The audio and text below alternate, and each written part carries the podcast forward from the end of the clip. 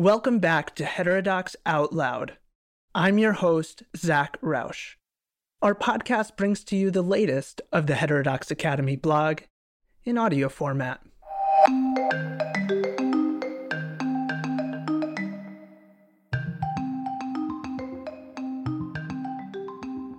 Since the death of George Floyd in May of 2020, demands for racial justice have spread rapidly throughout the United States and beyond. As they search for solutions to the deeply complex issues around race in America, many schools, organizations, and corporations have embraced the ideas of best selling author Ibram X. Kendi, best known for his work, How to Be an Anti Racist. In the spirit of exploring diverse viewpoints, we bring to you a blog by Jeffrey Aaron Snyder, Associate Professor of Educational Studies at Carleton College. The piece is called Why Ibram X. Kendi's Anti Racism is So Flawed. The narrator is Richard Davies. There is a divide in America between the souls of injustice and justice. So maintains historian Ibram X. Kendi, the full arc of American history can be understood as a battle between these two souls, Kendi says, with genocide, enslavement, Trump, and bigotry on the one side, and equality, science, Biden, and empathy on the other. Kendi is the closest approximation we have to a national guru on race relations director of the Boston University Center for Anti Racist Research and author of the runaway bestseller How to Be an Anti Racist.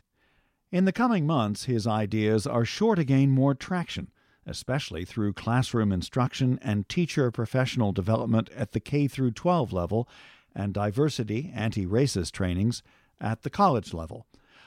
Unfortunately, Kendi's neat and tidy division of the world into racists and anti racists is too simplistic to give educators the right tools to have the kind of rich, well informed conversations about race that are so vital at this historical moment.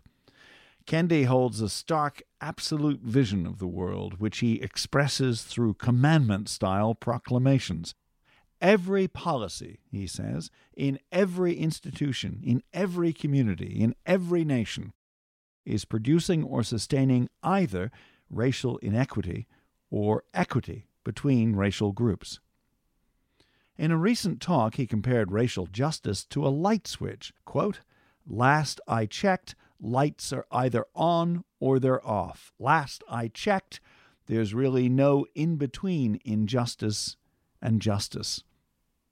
There are countless examples that challenge Kendi's dichotomous worldview in which the light of racial injustice is either shining or extinguished.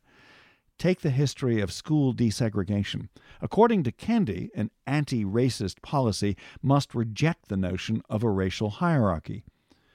At first blush, the movement to desegregate schools would appear to fit this definition.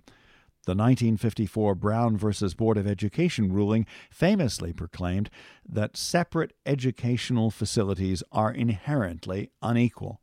The majority of African Americans across the country greeted the decision with joy and optimism. Zora Neale Hurston, however, dissented. Quote, I regard the ruling of the U.S. Supreme Court as insulting rather than honoring my race she wrote in a blistering 1955 op ed called Court Order Can't Make the Races Mix, decrying the forcible association mandate at the core of Brown. Hurston said, she gained no satisfaction from a ruling that ordered somebody to associate with me who does not wish me near them.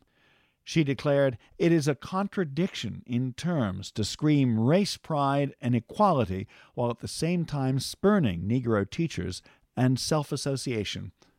The Brown ruling posited that segregated schools generated a feeling of inferiority that reduced the motivation of black students, depriving them of the benefits they would receive in a racially integrated school system. But what would black students gain, Hurston asked, from the mere presence of white people in a school? The notion that there was some residual, some inherent and unchangeable quality in white schools impossible to duplicate anywhere else was laughable to her. Black thinkers, activists, educators, and parents have never agreed on whether the Brown decision upended or fortified the U.S. racial pecking order.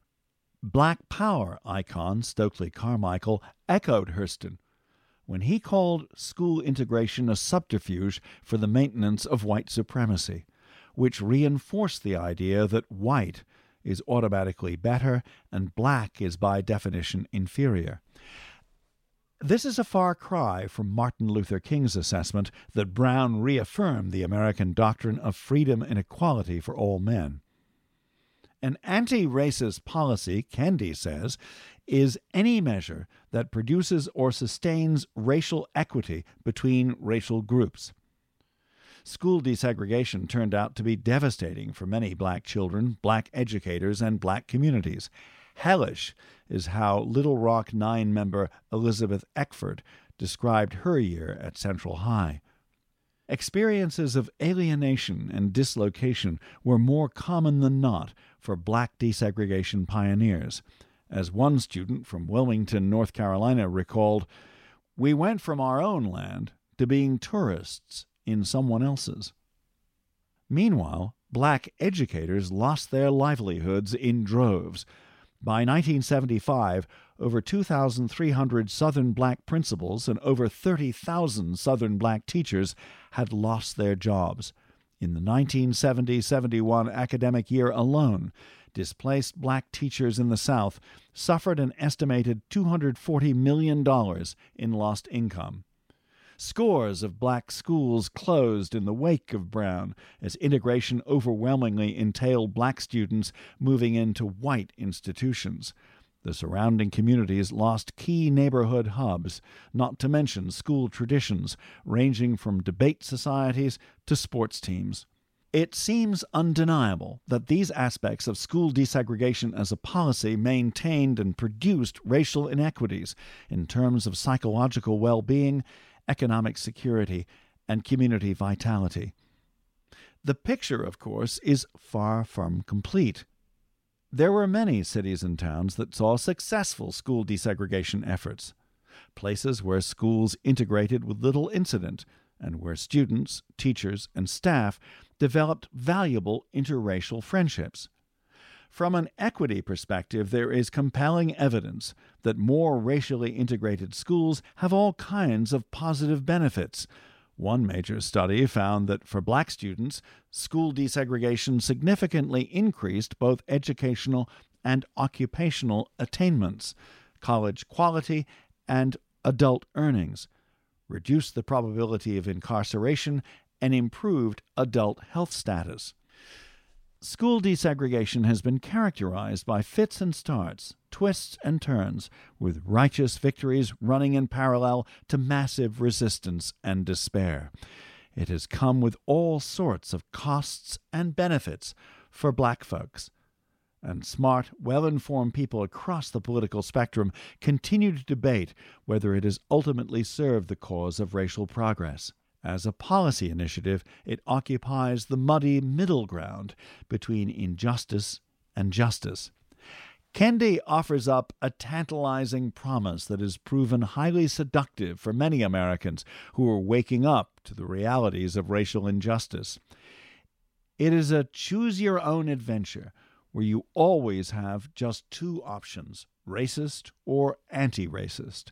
This either or paradigm, alas, presents a highly misleading picture of the nature and consequences of ideas, policies, and social movements. It describes a world that never was and never will be, a world without contradictions, ironies, or unintended consequences. Jeffrey Aaron Snyder. His blog was narrated by Richard Davies. Thanks to the stellar Fatima Swed on the communications team and Davies Content who produce our podcast. This is Heterodox Out Loud. I'm Zach Rausch. Thanks for tuning in.